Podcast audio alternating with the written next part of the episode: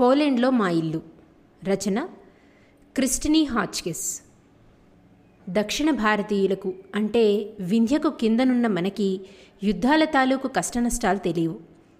అసలు యుద్ధాలు బాంబులు వాటి వల్ల అసంఖ్యాక కుటుంబాలు పడే ఇక్కట్లు జన నష్టం ఆస్తి నష్టం ఇత్యాదివి దక్షిణాది వారికి ప్రత్యక్షంగా తెలియవు. యుద్ధ భీభత్సం దక్షిణ భారతాన్ని ముఖాముఖి ఏనాడూ స్పృశించలేదు.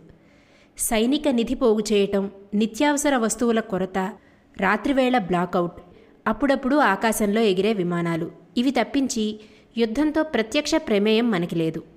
అయితే కొన్ని ప్రాంతాల వారు కాశ్మీర్ పంజాబ్ వెస్ట్ బెంగాల్ వంటి రాష్ట్రాలు ప్రతి యుద్ధంలో మూల్యం చెల్లిస్తూనే ఉంటాయి. ఆనాటి పార్టిషన్ నుంచి ఈనాటి కార్గిల్ దాకా ఉత్తరాదిన గల కొన్ని ప్రాంతాలు తమ బంధువులని ఆస్తిని సర్వస్వాన్ని కోల్పోయి ఇతర రాష్ట్రాలకి కాందిసీకుల మాదిరిగా వలస రావటం అందరికీ తెలుసు. ఈ సమస్య పంజాబ్ను ఒక రకంగా బాధిస్తే కాశ్మీర్ వాసులని మరో విధంగా నిరాధారులం చేసింది. ఇల్లు వాకిలి తరతరాలుగా ఉన్న తమ ఆస్తిని మనుగడని సంస్కృతిని వదులుకొని కాశ్మీర్ పండిట్లు ఢిల్లీ ఉత్తరప్రదేశ్ వంటి రాష్ట్రాల్లో తలదాచుకుంటున్నారు. ఎప్పటికీ కాశ్మీర్కి టెర్రరిస్టుల చేతుల నుంచి విముక్తి లభిస్తుందో? ఏనాటికైనా తమ జన్మభూమికి తమ స్వరాష్ట్రానికి స్వగ్రామానికి వెళ్ళకపోతామా? ఇళ్ళు వాకిళ్ళు తిరిగి తమకి దక్కకపోతాయా? అని వందలు వేలు సంఖ్యలో కాశ్మీర్ పండితులు వారి కుటుంబాలు తరగని ఆశతో ఎదురుచూస్తున్నారు. అలా ఎదురుచూస్తున్న వారి మనోభావాలు ఎలా ఉంటాయి? అన్నీ కోల్పోయి నిరాశ్రయుల వలె స్వగ్రామాలకి దూరంగా ఎలా గడుపుతున్నారు? ఇత్యాది వాటి గురించి ఆలోచించినప్పుడు మనం దక్షిణాత్యులం కడుపులో చల్ల కదలకుండా హాయిగా ఉన్నాం. ఇందుకు మనం ధన్యవాదాలు తెలుపుకోవాలి అన్నది బోధపడుతుంది. స్వదేశమైన మరో రాష్ట్రంలో ఉన్నప్పుడు స్వస్థలం మీద బెంగుండొచ్చు. ఆచార వ్యవహారాల్లో జీవన విధానాల్లో పెద్ద తేడా ఉండకపోవచ్చు. అదే మరో దేశానికి సముద్రాలు దాటుకుని వేల సంవత్సరాల నుంచి సాగిపోతున్న జీవన విధానం ఆస్తి పాస్తిని వదులుకొని ప్రాణాల కోసం పారిపోయిన వారి దుస్థితి ఎలా ఉంటుంది? అన్న దయనీయ గాథని పాఠకులకు పరిచయం చేస్తున్నాను. జీవితాలెప్పుడూ పెద్ద గీత చిన్న గీతల్ని పోలుంటాయి. మనకంటే ఎక్కువ కష్టాలు పడ్డవారి గురించి తెలుసుకున్నప్పుడు కానీ మనం ఎంత ప్రశాంతంగా జీవిస్తున్నామో అన్నది తెలిసిరాదు. ప్రాణాపాయ స్థితిలో ఉన్నప్పుడు కానీ మామూలు బాధలు అల్పత్వం అన్న అవగాహనకి రాదు. హాయిగా సిరి సంపదలతో చుట్టూవారి ప్రేమాదరణల మధ్య తల్లిదండ్రుల చాటున గడిచిపోతున్న సుఖమైన జీవితాలు ఒక్క రాత్రిలో ఎలా తలకిందులైపోతాయో పదిహేను తరాలుగా చెక్కు చెదరకుండా నిలబడిన ఆ వంశం ఒక్క రాత్రిలో తలకిందులైపోయి చెట్టుకొకరు పుట్టకొకరు ఎలా చెదిరిపోయారో చెప్తుంది నవల. యుద్ధం అనేది మారణ హోమం. సృష్టి ఆది నుంచి సగటు మానవుడు సామాన్య కుటుంబీకుడు ప్రశాంత జీవితం కోరుకుంటూనే ఉన్నాడు. మామూలు మనిషికి పక్కవాడి ఆస్తిని కాజేయాలని దురాశ ఉండదు. తన కుటుంబం సుఖశాంతులతో ఉండాలనుకుంటాడు తప్ప. అయితే చక్రవర్తులు రాజులు నియంతలు వీరు రాజ్యకాంక్షతో అధికార దాహంతో పక్క దేశాలను కబళించి చూస్తారు. దానికి నాందిగా యుద్ధం ఆరంభిస్తారు. ఇది మానవజాతి పుట్టినప్పటి నుంచి జరుగుతున్న చరిత్ర. ఈ చరిత్రలో నలిగిపోయేది హతులైపోయేది మామూలు ప్రజానీకమే. తను కోరుకోనిది తనకక్కర్లేంది అయిన యుద్ధంలో సామాన్య మానవులు లక్షలాది కుటుంబాలు శలభాల వలె నశించిపోతూ ఉన్నారు. అలాంటి లక్షలాది కుటుంబాలకి ప్రతినిధి పోలెండ్లో మా ఇల్లు హోమ్ టు పోలెండ్ అన్న నవల. ఇది పంతొమ్మిది వందల యాభై ఏడులో ప్రచురితమైంది. అంటే నలభై రెండేళ్ళ క్రితం వెలువడిందన్నమాట. రెండవ ప్రపంచ యుద్ధం తర్వాత వచ్చిన అసంఖ్యాకమైన నవలల్లో పోలెండ్కి సంబంధించిన ఈ నవల అరవై ఏళ్ళ క్రితం నాటి పోలెండ్కి ప్రతిబింబం అంటూ పేర్కొన్నారు విమర్శకులు. క్రిస్టినీ హాచ్కిస్ రాసిన ఈ నవలని పోలెండ్లోని ప్రతి కుటుంబం తమ సంస్కృతికి చిహ్నంగా దాచుకుంటూ ఉంటారట. పోలెండ్ ఎక్కడుంది అన్నది ముందు మనం తెలుసుకుంటే తప్ప ఈ నవల పూర్తిగా అర్థం కాదు. బాల్టిక్ సముద్రం జెకోస్లేవేకియా జర్మనీ రష్యా ఈ నాలుగు ఏళ్ళలో కలిగి ఉంది పోలెండ్. అతి పురాతన చరిత్ర గల ఈ దేశంలో దట్టమైన అడవులు ఒకవైపున పీఠభూమిని పోలు పర్వతాలు. పోలెండు గుర్రాలకి ప్రసిద్ధి. ఇక్కడి జాతి గుర్రాలు ప్రపంచమంతటా గుర్రపందాలకి సైన్యంలోనూ ఉపయోగిస్తూ ఉంటారు. క్రిస్టినీ పూర్వీకులు తొమ్మిదో శతాబ్దంలో ధైర్య సాహసాలు ప్రదర్శించి రాజుగారి మన్నన పొంది గ్రామాలు పొలాలు వంటి జమీందారీ ఆస్తులు ఫర్మానాగా పొందారు. వీరి జమీందారీ జర్మనీ దేశపు ఎల్లల దాకా పరుచుకునుండేది. పద్దెనిమిదో శతాబ్దంలో క్రిస్టిని ముత్తాతగారి తాత జర్మన్ ఎల్లలకు మరీ దగ్గరగా ఉండటం చేత జనసాంద్రత శత్రుభయం రెండూ ఉంటాయని తన ఎస్టేటుకి డెబ్భై మైళ్ళ దూరాన దేశం లోపలికి చొచ్చుకుపోయేట్లు భవనం కట్టించి అందులోకి తన కుటుంబాన్ని తరలించాడు. మూడు వేల ఎకరాల విస్తీర్ణం గల ఎస్టేటు రెండంతస్తులు ముప్పై గదులతో ఉన్న బ్రహ్మాండమైన భవంతి చుట్టుపక్కల గ్రామాలు. ఆ గ్రామస్తులంతా ఈ జమీందార్లకు కప్పం కడుతూ వారి దయమీద బతికే బీదా బిక్కి. పదిహేను తరాలుగా పురుష సంతానంతో అవిచ్ఛిన్నంగా వీరి వారసత్వం సాగుతూ ఉంది. క్రిస్టిని ప్రథమ సంతానం ఆడపిల్ల అనేసరికి తల్లిదండ్రులతో పాటు నౌకర్లు చాకర్లు అంతా నిరుత్సాహపడతారు. క్రిస్టిని తండ్రి మ్యూనిచ్ విశ్వవిద్యాలయంలో పట్టభద్రత పొంది పాతికేళ్ళ వయసులో పద్దెనిమిదేళ్ళ సుందరాంగిని పెళ్ళి చేసుకుంటాడు. క్రిస్టిని తండ్రికి వ్యవసాయం కొత్త పద్ధతులు రకరకాల గుర్రపు జాతులను కలిపి ఆ సంకరజాతి గుర్రాలని ఇతర దేశాలకి ఎగుమతి చేయడం హాబీ. సువిశాలమైన ఆ భవంతి చుట్టూ గులాబీ పొదలు పొడవుగా ఎత్తుగా ఇనుపగేట్లు వాటి ముందు నుంచి భవంతి మెట్ల దాకా మెలికలు తిరిగే రాళ్ళు పరిచిన దారి. ఆ దారి రెండు వైపులా వృక్షాలు. పూల చెట్ల వెనగ్గా గుర్రాల శాల పనివాళ్ళ ఇల్లు గుర్రపు బగ్గీలు షెడ్లల్లో కార్లు. పొలాల్లో గోధుమ బార్లీ వంటి రాసులు. క్రిస్టిని తల్లికి రెండోసారి కూడా ఆడపిల్లే కలిగింది. మూడోసారి మగపిల్లవాడు కలగడంతో ఆమె తల్లిదండ్రుల ఆనందానికి అవధులు లేకపోయాయి. చుట్టుపక్కల ఊళ్ళల్లో రోజుల తరబడి సంబరాలు జరుపుకున్నారు. ఆమె తల్లిదండ్రులు కొడుకు కలిగినందుకు కృతజ్ఞతతో తమ ఊర్లో ప్రత్యేకంగా చర్చి కట్టించారు. ప్రతి ఆదివారం పక్క ఊరు నుంచి మతగురు వచ్చి ప్రార్థనలు చేసి ఎస్టేట్లోని వారందరికీ నీతి బోధలు చేస్తూ ఉండేవాడు. సంపన్నుల్లో రెండు రకాలు. పనివారిని తోటి మానవులుగా చూస్తూ వారి క్షేమ సమాచారాలు కనుక్కునేవారు ఒక రకం. పనివారిని బానిసలుగా చూడటం మరో రకం. క్రిస్టిని తండ్రి జమీందారైనా తన జమీలో పనిచేసేవారిని తన కుటుంబంలో సభ్యులుగా చూశాడే తప్ప క్రౌర్యం హింస వంటివి ప్రదర్శించలేదు. జమీందారు అంటే తమ పాలిట ప్రభువు రక్షకుడు అనే భక్తి విశ్వాసాలు కలిగి ఉండేవారు ఇంట్లో పనిచేసేవారు పొలాల్లో పనిచేసేవారు కూడా. క్రిస్టిని చెల్లెలు జోసియా తమ్ముడు ఇయాన్. ఈ ముగ్గురికి కాలు కింద పెట్టకుండా ఆటపాటలతో బాల్యం గడిచిపోతూ ఉంది. క్రిస్టినీకి పదేళ్ళు వచ్చేటప్పటికి అక్కడ రెండు వందల మైళ్ళ దూరంలో ఉన్న బోర్డింగ్ స్కూల్లో చేర్పిస్తారు. ఆ స్కూల్లో చదువైపోయాక ప్యారిస్లో గల కాన్వెంట్కి పంపుతారు. సెలవులకు వచ్చినప్పుడల్లా పనివాళ్ళ పిల్లలతో కోతి కొమ్మచ్చి ఏటా ఆ ప్రాంతవాసుల పక్షుల వేట పొలాలన్నీ తవ్వి పాడు చేసే అడవి పందుల వేట క్రిస్మస్ పండుగ. పనివాళ్ళందరికీ పళ్ళు బట్టలు బహుమతుల పంపిణీ. ఇలా బాల్యమంతా ఒక సుందరమైన స్వప్నంలా గడిచిపోయింది. పద్దెనిమిదేళ్ళ క్రిస్టిని ఈ ప్రపంచం మారిపోతుందని పరిస్థితులు తారుమారవుతాయని తన జీవితం తలకిందులవుతుందని ఊహించలేకపోతుంది. తను చదువుకుని దేశాలన్నీ తిరిగి మనసుకి నచ్చిన యువకుని పెళ్ళి చేసుకుని ఇక్కడే ఇలాగే ఉండిపోతానన్న భరోసాతో గట్టి నమ్మకంతో ఉంటుంది. ఆ సెలవులకి ప్యారిస్ నుంచి వచ్చిన క్రిస్టిని పద్దెనిమిదో సంవత్సరంలోకి అడుగుపెడుతున్న క్రిస్టిని నవ యవ్వనవతి అందాల రాశి సంపన్నుల బిడ్డ. ఆ పిల్లని పెళ్ళి చేసుకోవాలని ఉవ్విళ్ళూరుతున్న అసంఖ్యాక యువకుల్లో లుసియో ఒకడు. ఆమె కంటే పదేళ్ళు పెద్దయిన అందగాడు సంపన్నుడు క్రిస్టినీని పెళ్ళి చేసుకుంటానని అడుగుతాడు. అతని కబుర్లు చెడుకులు అంటే ఇష్టపడుతుంది కానీ అతనితో పెళ్ళి అంటే క్రిస్టినీకి వ్యతిరేక భావం కలిగి ఒప్పుకోదు. తండ్రి ఆమెతో ఏకీభవించి దేశాలన్నీ తిరిగి బాగా చదువుకున్నాక పెళ్ళి చేసుకుందువుగాని ఇప్పుడు తొందరేం లేదు అంటాడు. క్రిస్టినీ నిరాకరణతో లుసియో గుండెలు బద్దలు కాలేదు సరికదా. పది నెలలు తిరగకుండా క్రిస్టినీ ఫ్రెండ్ని పెళ్ళి చేసుకుని ఆరు నెలలు హనీమూన్ తర్వాత అక్టోబర్లో క్రిస్టినీ వాళ్ళింటికి భార్యతో సహా వస్తానని ముందే మాటిస్తాడు. అయితే ఆ మాట నెరవేర్చుకునే అవకాశం పరిస్థితులు రెండూ ఎవరూ ఊహించలేనంత వేగంగా మారిపోతాయి. అప్పటికి కొద్ది కాలంగా యుద్ధఛాయలు పోలెండ్ మీద పడుతూనే ఉన్నాయి. ఫ్రాన్సు ఇంగ్లాండ్లకు పోలెండ్ను హిట్లర్ బారి నుంచి కాపాడగల శక్తి కనిపించడం లేదు. క్రిస్టినీ తండ్రి ఆ దేశాలకు వెళ్ళినప్పుడు ఈ విషయం గమనించాడు. రెండు మూడు వందల కిలోమీటర్ల నిడివిగల సరిహద్దు రేఖ జర్మనీ పోలెండ్ల మధ్య ఉంది. ఆ సరిహద్దు రేఖని జర్మన్లు అతి సునాయాసంగా చెరిపేసి పోలెండ్ను ఆక్రమించుకోగలరని క్రిస్టినీ తండ్రికి అవగతమవుతోంది. మొదటి ప్రపంచ యుద్ధ కాలంలో జర్మనీ సైనికులు శత్రువులైన రాక్షసత్వం ప్రదర్శించలేదు యుద్ధ మర్యాదలను అతిక్రమించలేదు. కానీ హిట్లర్ సారథ్యంలో దమననీతి తప్ప రాజనీతికి స్థానం లేదని పరిస్థితులు చెప్పకనే చెప్తున్నాయి. అంతకి రెండు నెలల క్రితం ప్రభుత్వం ఎస్టేట్లో గల గుర్రాలన్నిటినీ భద్రత కోసం అంటూ తీసుకెళ్ళిపోయారు.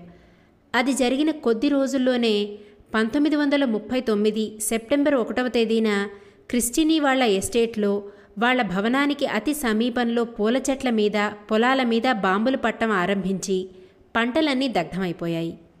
ఏం చెయ్యాలి? ఎక్కడికి వెళ్ళాలి? తమని యజమాని రక్షిస్తాడు. అతను ఏం చెప్తే అది చేస్తాం అని ఎస్టేట్ సిబ్బంది గ్రామ ప్రజలు రైతులు బారులు తీరి నిలబడతారు. ఆ ఉదయం వేళ యజమాని ఎటూ చెప్పలేడు. వారు ఆశించినంత త్వరలో యుద్ధం ముగిసిపోదు అని అతనికి అంతరాంతరాల్లో తెలుసు. మీ దారి మీరు చూసుకోండి. మేము ఈ ఎస్టేట్ వదిలి వెళ్ళిపోతున్నాం. అని బయటికి అనడు కానీ కుటుంబ సభ్యులతో సహా వార్సా నగరానికి వెళ్ళిపోయి అక్కడ బ్రిస్టల్ హోటల్లో ఉంటాడు. అక్కడున్నప్పుడే క్రిస్టినీకి సైన్యంలో ఉద్యోగం దొరుకుతుంది. అనువాదకురాలుగా ఉద్యోగం దొరికిన రెండు మూడు నెలల్లోనే సైన్యం ఫ్రాన్స్కి బయలుదేరడంతో క్రిస్టినీ కూడా ప్రయాణం అవ్వాల్సి వస్తుంది. అప్పుడు తండ్రి చెప్తాడు మళ్ళీ మనం కలుసుకుంటామో లేదో నువ్వు ఫ్రాన్స్ వెళ్ళి నీ చదువు పూర్తి చేసుకో.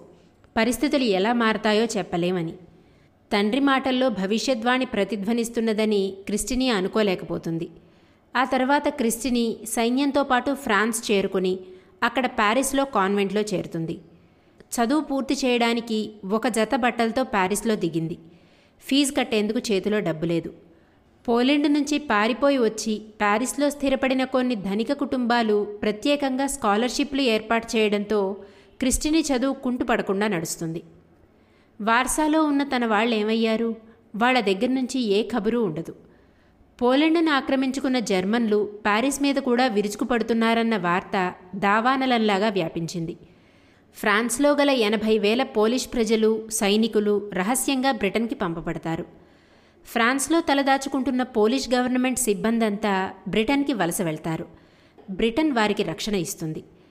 అప్పటికి జర్మన్లు పోలెండ్ను తమ స్వాధీన దేశంగా ప్రకటించారు.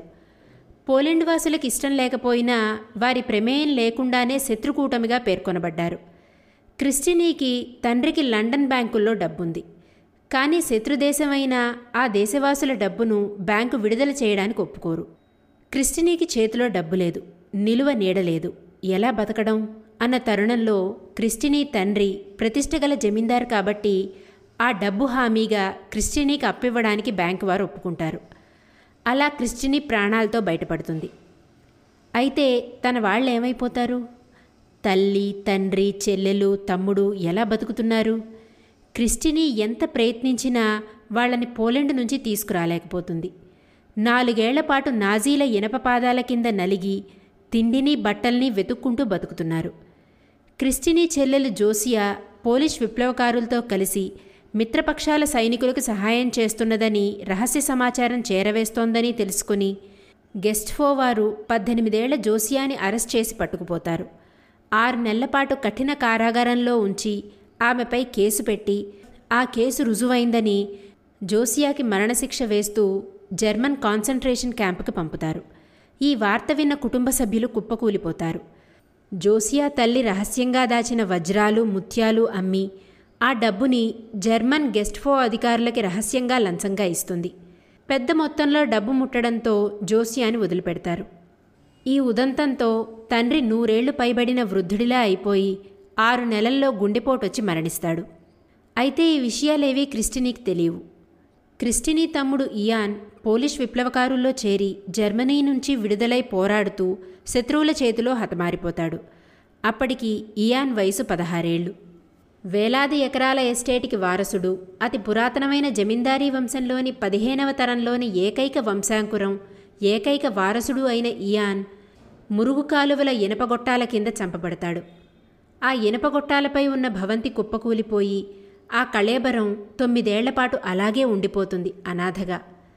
పదేళ్ళకి శిథిలాలను తవ్వుతున్నప్పుడు ఆ పిల్లవాడి వేలిగ్గల ఉంగరాన్ని బట్టి శవాన్ని గుర్తించగలుగుతారు. ఈ విషయమూ క్రిస్టినీకి తెలియదు యుద్ధంలో జర్మనీ పరాజయం పొందాక పోలెండ్ రష్యన్ వశమవుతుంది. జర్మన్ ఆక్రమిత కాలంలో తిండికి బట్టకి కరువాచి నాజీల చేతుల్లో అవమానాల పాలైన పోలిష్ ప్రజానీకం యుద్ధం ముగిశాక తాము స్వతంత్ర పౌరులుగా బతకవచ్చునన్న ఆశ అడియాస అవుతుంది నాజీల నుంచి అధికారం కైవసం చేసుకున్న స్టాలిన్ పాలన ఒక నియంత నుంచి మరో నియంత పాలవడమే తప్ప పోలిష్ ప్రజలకి స్వతంత్రం రాదు. స్వపరిపాలనా హక్కు కలిగిస్తామంటూనే రష్యా పోలెండ్ను తమ చెప్పు చేతల్లో ఉంచుకొని తోలుబొమ్మల వంటి నాయకులకి దేశం అప్పగిస్తారు. ప్రతి చిన్న విషయానికి మాస్నా నుంచి అనుమతి రావాల్సిందే. కేవలం కీ ఇచ్చిన బొమ్మల ఆ కీ రష్యన్ చేతుల్లో ఉండి ఎలా తిప్పితే అలా తిరిగే ఉత్సవ విగ్రహాల పాలనలో సామాన్య ప్రజల ఇక్కట్లు మరీ ఎక్కువైపోతాయి. ప్రార్థనా స్థలాలను మూసేస్తారు. జమీందారీలన్నీ కాలగర్భంలో కలిపేస్తారు. అతి పురాతనమైన ఆ భవంతులలో కార్మిక కర్షక కుటుంబాలను నివసించమంటారు. ఒక్కొక్క భవనంలో పాతిక ముప్పై కుటుంబాలు కాపరాలుండటంతో అందమైన ఆ భవనాలు రంగు వెలిసిపోయి శిథిలమైపోతూ ఉంటాయి. కరెంటు నీళ్ళ కరువు ఎవరికీ సొంత పొలం సొంత ఆస్తి ఉండవు. పొలాలన్నీ ప్రభుత్వపు ఆస్తులు. రైతులకి ఫలసాయం మటుకు అతని శ్రమకి ఖరీదు కట్టి ముదరాగా తిండి గింజలు ఇస్తూ ఉంటారు. కాలే పెనం మించి నిప్పుల్లో పడ్డట్లవుతుంది పోలిష్ ప్రజల స్థితి. కొన్నాళ్ళు నాజీల మీద మరికొన్నాళ్ళు సోవియట్ పాలకుల మీద తిరుగుబాటు చేసి పోలెండ్లోని యువతరమంతా ప్రాణాలు కోల్పోతారు.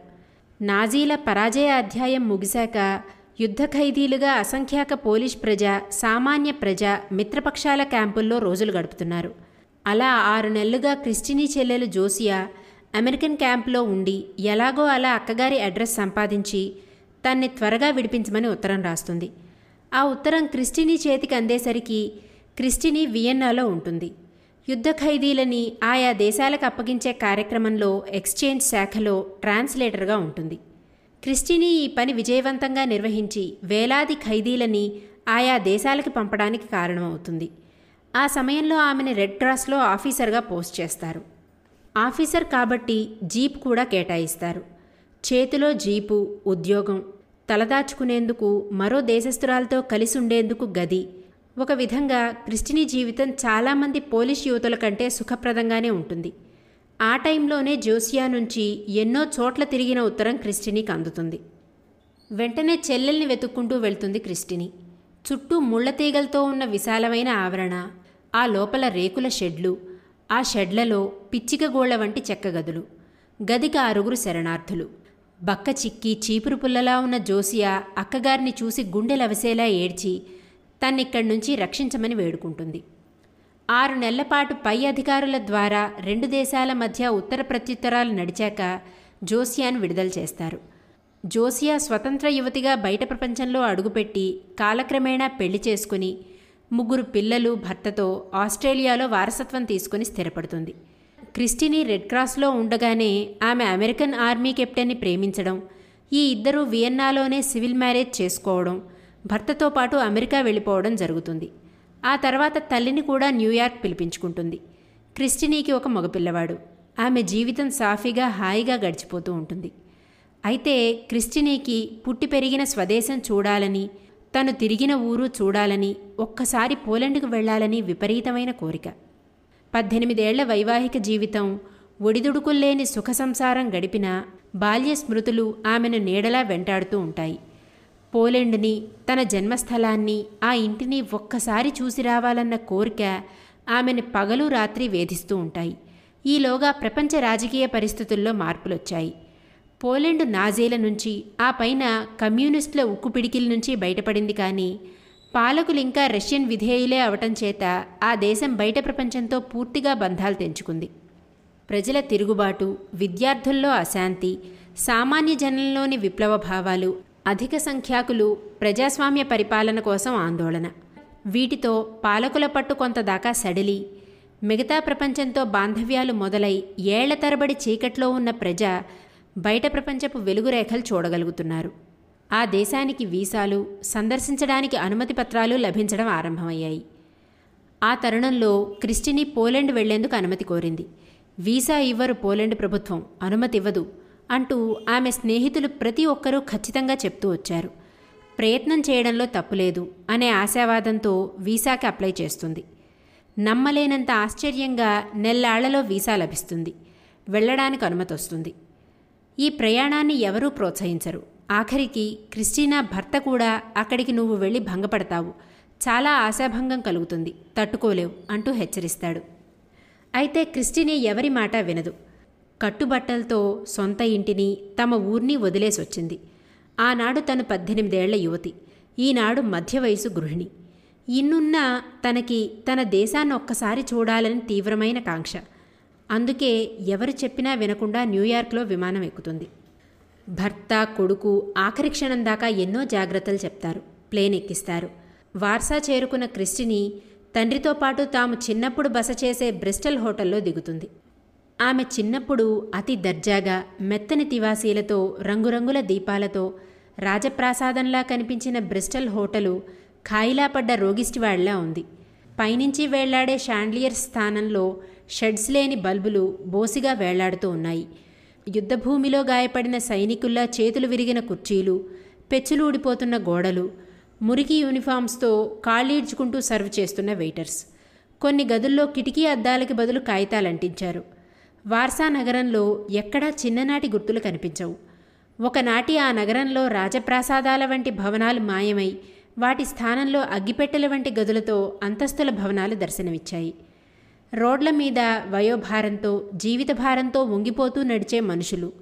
ప్రతి వాళ్ళు మంచినీళ్ళ బకెట్టో ఆహార పదార్థాల పొట్లాలో వంట చెరుకు మోసుకుపోతూనో అతి జాగ్రత్తగా ప్రాణం కంటే మిన్నగా మోసుకెళ్ళడం చూస్తుంది క్రిస్టిని సామాన్య ప్రజానీకపు ముఖాల్లో నిరుత్సాహం తప్ప మరేమీ కనిపించదు.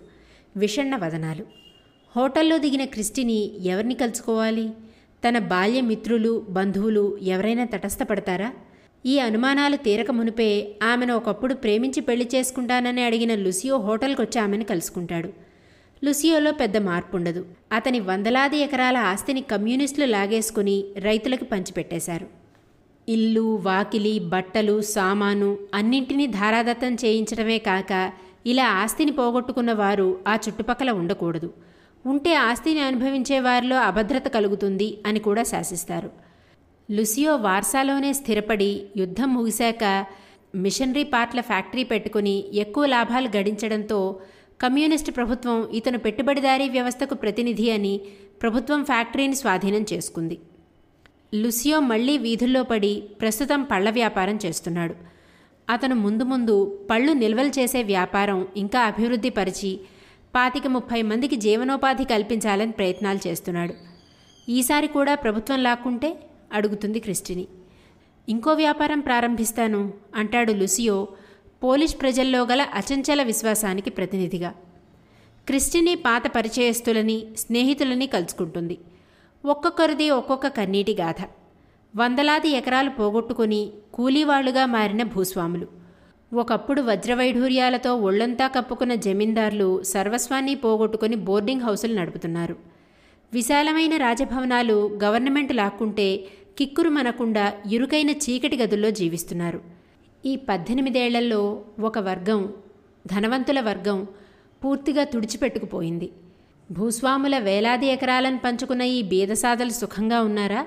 అని తరచి తరచి ప్రశ్నిస్తుంది క్రిస్టిని లేదు అన్న జవాబే ఎవరి నోట విన్నా. ఎందుకంటే సామూహిక వ్యవసాయ క్షేత్రాలు యాభై కుటుంబాలు కలిసి నివసించే పెద్ద పెద్ద భవనాలు ఇవి ప్రభుత్వానికి చెందుతాయి.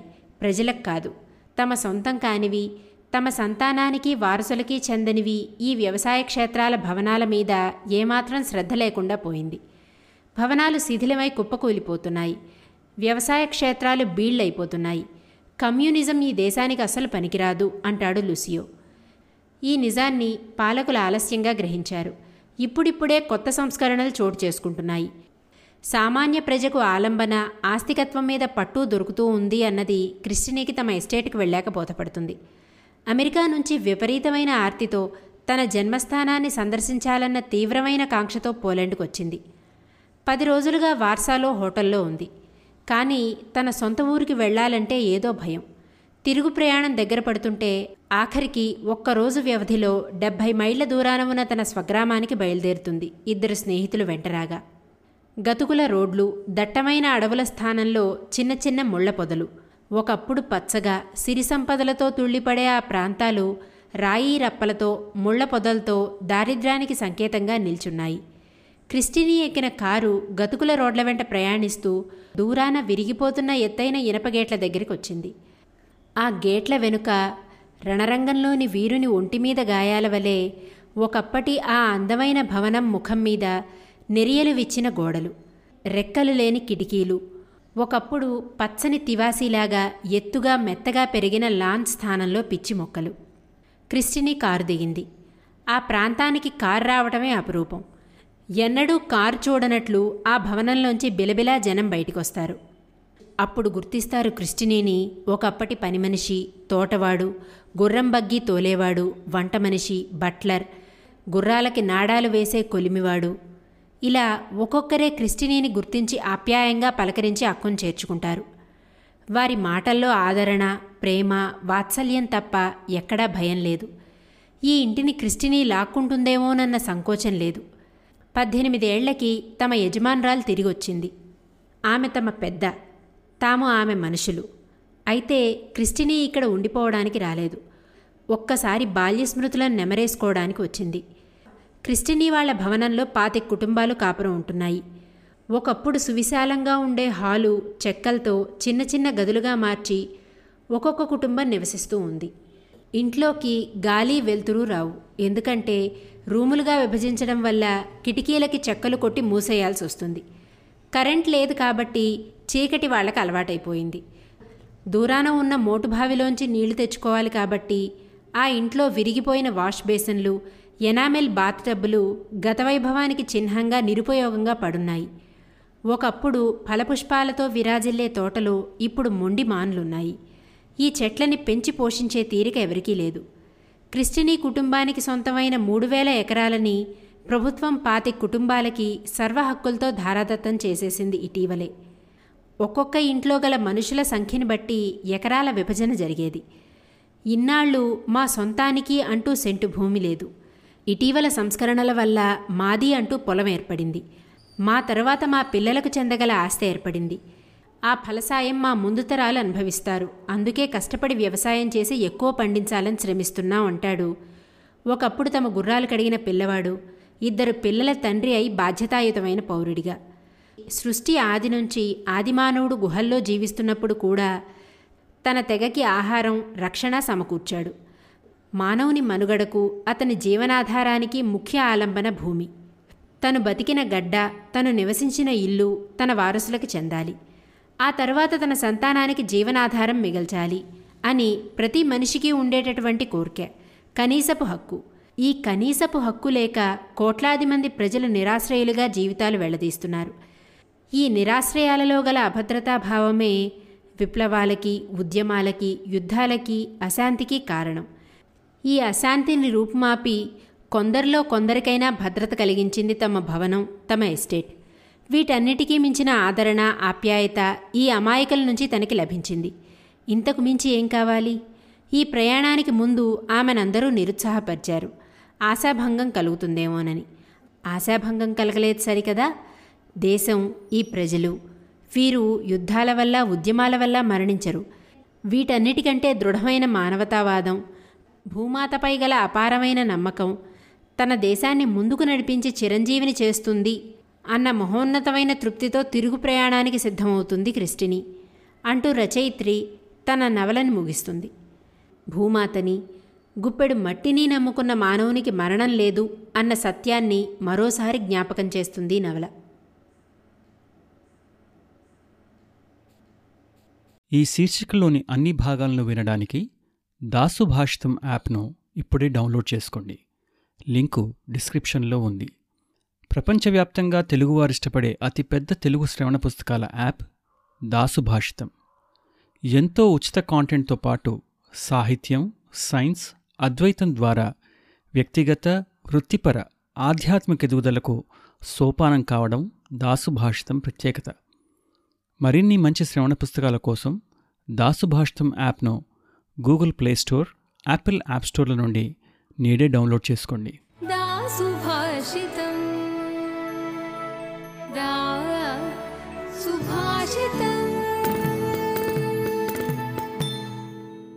दासुभाषितम। समग्र श्रेयस कुसोपानम W W W dot Dasubhashitam dot com